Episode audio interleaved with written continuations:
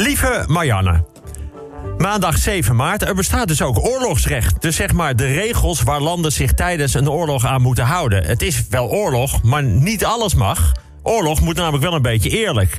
Je mag bijvoorbeeld geen aanvallen uitvoeren met wapens die geen onderscheid kunnen maken tussen militairen en burgers. Bijvoorbeeld landmijnen. Een, een mijn kan niet zien wie erop trapt. Dat mag ook niet. Je mag ook geen doelen aanvallen die bij vernietiging burgerslachtoffers maken. Uh, bijvoorbeeld stuwdammen, kerncentrales. In het verdrag van het oorlogsrecht staat ook hoe mensen die niet of niet meer meedoen beschermd moeten worden. Die, die mag je niet meer aanvallen. Het gaat dan bijvoorbeeld om burgers, zieke en gewonde militairen, krijgsgevangenen. Vrouwen moeten extra beschermd worden en kinderen onder de 15 mogen nooit als soldaat worden ingezet. Nog zo eentje, als er een besproken wapenstilstand is, dan moet je je daar ook aan houden. Nou, dit soort afspraken zijn door alle landen ondertekend, ook door Rusland. Maar die hebben blijkbaar nog niet veel begrepen van oorlogsrecht. Nou, ik ga dat dan proberen beter uit te leggen en dat doe ik op kleine schaal. Stel, je hebt uh, ruzie met je vrouw of met je man. Dat mag, maar het moet wel een schone ruzie zijn. Ten eerste, het gaat om jullie twee, dus anderen, bijvoorbeeld kinderen, mogen nooit de dupe zijn.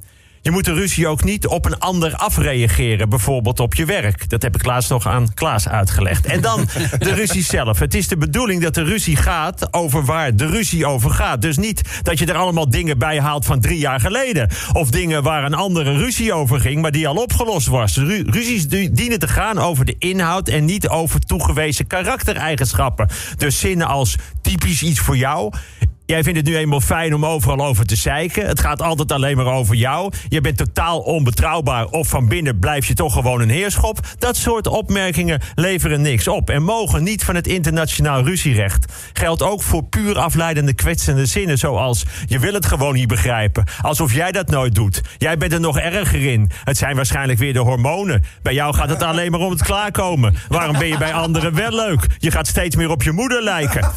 Ook aanvallen via het uiterlijk en de gebreken daarvan zijn niet toegestaan. Bijvoorbeeld, kan ik er wat aan doen dat jij je broek niet meer past? Of ik zou die bikini ruilen voor een badpak. Of aan een slappe mast kan ik geen vlag hangen. Of ja, je bent heel zielig. Gewoon niet doen. Ten slotte, elke ruzie stopt bij tranen. Dan begint de troost. Je mag de tranen natuurlijk niet te vroeg inzetten. De allerbelangrijkste regel is: ruzie maak je alleen om er samen beter uit te komen. Want dan weet je zeker dat het een schone ruzie is. Dinsdag 8 maart. We blijken elke keer stiekem toch een sociaal betrokken land te zijn. De, Giro, de actie Giro 555 voor Oekraïne heeft tot nu tot die dinsdag al ruim 106 miljoen euro opgebracht. Een enorm bedrag. Daar kun je gewoon een jaar voor tanken. Of 100 cappuccino's met muffins kopen op Schiphol. Of twee weken parkeren in Amsterdam. Het is gewoon een geweldig bedrag. En enorm nodig, want er zijn bijna 2 miljoen mensen uit Oekraïne op de vlucht. Ook de VVD wil een deel van, van die mensen opvangen. En, en hoe willen ze dat doen? Nou, dat kun je lezen in een tweet. Door andere uitgeprocedeerde vreemdelingen terug te laten keren naar hun land van herkomst. Elk bed dat zij bezet houden is een bed waar geen echte vluchteling uit Oekraïne kan slapen. Geen echt, wat zijn echte vluchtelingen? Er zijn partijen die nog ver verder willen gaan. Alle overbodige personen het huis uitzetten, zodat een echte Nederlander er kan slapen. Wie is overbodig dan? En wie bepaalt dat? Hoe wordt dat bepaald? Ik zeg over een week zijn de gemeenteraadsverkiezingen. lees nog even goed de hoofdpunten uit de partijprogramma's.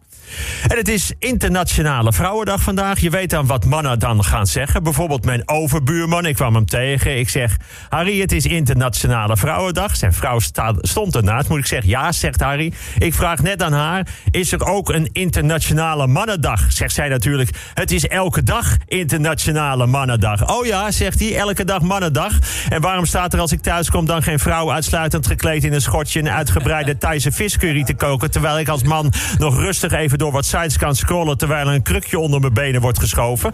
En waarom kijken dan niet elke dag met vrienden een geweldige voetbalwedstrijd terwijl de chips, toastjes en koude biertjes aangegeven worden door onze schitterende vriendinnen die tijdens de wedstrijd gewoon hun bek houden en niet vragen in welke kleur het Nederlands team speelt en of ze op het EK ook tegen Brazilië moeten. En die daarna even alles in de vaatwas zetten, gaan douchen en zich opmaken voor een nacht die begint met een goede portie seks, waarna ik gelijk mag gaan slapen of gewoon een wind mag laten onder het dekbed en daaraan mag ruiken. Nee, het is niet elke dag mannendag. Vrouwen zijn al veel verder dan ze denken. En door Harry besef je, het zou wel vaker Internationale Vrouwendag mogen zijn. Woensdag 9 maart, octopussen bestonden al ver voor de dinosaurussen. Er is onlangs een fossiel opgemerkt van maar liefst 330 miljoen jaar oud. Dat is oud hoor. 330 miljoen jaar oud. Maar daar komt hij, vond ik leuk om te lezen. De wetenschappers hebben het fossiel Silepsimopodi bideni genoemd naar de Amerikaanse president Joe Biden. Biden zelf kon er wel om lachen, zoals hij zei. Ik ben gewoon net als elke dag een rondje gaan wandelen met mijn brontosaurus. er is een belangrijk onderzoek geweest naar het geluid van varkens. Heel mooi, met algoritme is het gelukt het geknor te vertalen. En wat blijkt? Varkens kunnen nieuwsgierig zijn, tevreden of gewoon zin hebben in seks. Mijn vrouw zegt dat ik snurk. Ik denk dat het algoritme daar een heel duidelijk signaal uit kan worden vertaald. Door de stijgende benzineprijzen bestaan de Formule 1-wedstrijden komend seizoen slechts uit 10 rondjes met een maximale snelheid van 80 km per uur. En bij rijscholen bestaan de eerste 10 lessen uit stilstaan en zelf het geluid erbij maken. Dinsdag 10 maart, de Russen slaan hard toe elke dag. Maar volgens Cherry is het allemaal nog vrij mild. Zo hebben de Russen gisteren, vrij mild, een kinderziekenhuis en een kraamkliniek gebombardeerd. Zwangere vrouwen en net geboren kinderen onder het puin. Nou zeg ik, dan verspeel je toch echt het recht om zelf ooit nog kinderen te krijgen. Waar ik op zit te wachten is het nieuws dat Poetin zegt dat het gewoon een vergissing was. Dat hij zegt stom. Ja, dat had ik natuurlijk nooit moeten doen. Ja, ik had een beetje ruzie thuis gehad, een beetje te veel gesopen. De laatste tijd heel druk geweest. Ik heb het op de verkeerde afgereageerd. En dat ik gelijk al wist dat ik fout zat. Maar ja, ja, ja ik, ik, ik ben ook een beetje te trots om dat toe te geven. Nou, dan ga ik een beetje stoer doen. Het is allemaal niet goed te praten. Nou ja, goed. Eh, ik, ik moet dat ook niet doen. Ik ga de hele bende opruimen. Zeg maar alles wat kapot is. Dat ga ik ook vervangen. En, en, en dan moet niemand nu ook boos op mij blijven. Komt allemaal terug en uh, kom maar lekker naar huis. Het was stom, ik ben gewoon een domme lul. En wil je me alsjeblieft de kans geven om het goed te maken? Ik bedoel, thuis heeft zo'n briefje mij wel eens een keer uh, geholpen. Vrijdag 11 maart. De Nederlandse clubs in de Europese competitie zijn nog steeds kansrijk. Ze waren strijdbaar, want ze kwamen in drie van de vier wedstrijden terug van een achterstand. Feyenoord kwam twee keer terug van een achterstand en won met 5-2. PSV kwam drie keer terug van een achterstand, speelde 4-4. AZ kwam terug van een achterstand en speelde 1-1. Hoewel de scheidsrechter er in de laatste minuut nog 1-2 van maakte. Alleen Vitesse kwam niet terug van een achterstand. En dat doen ze dan volgende keer in Rome. Nou, mensen, komende week zijn dus de gemeenteraadsverkiezingen.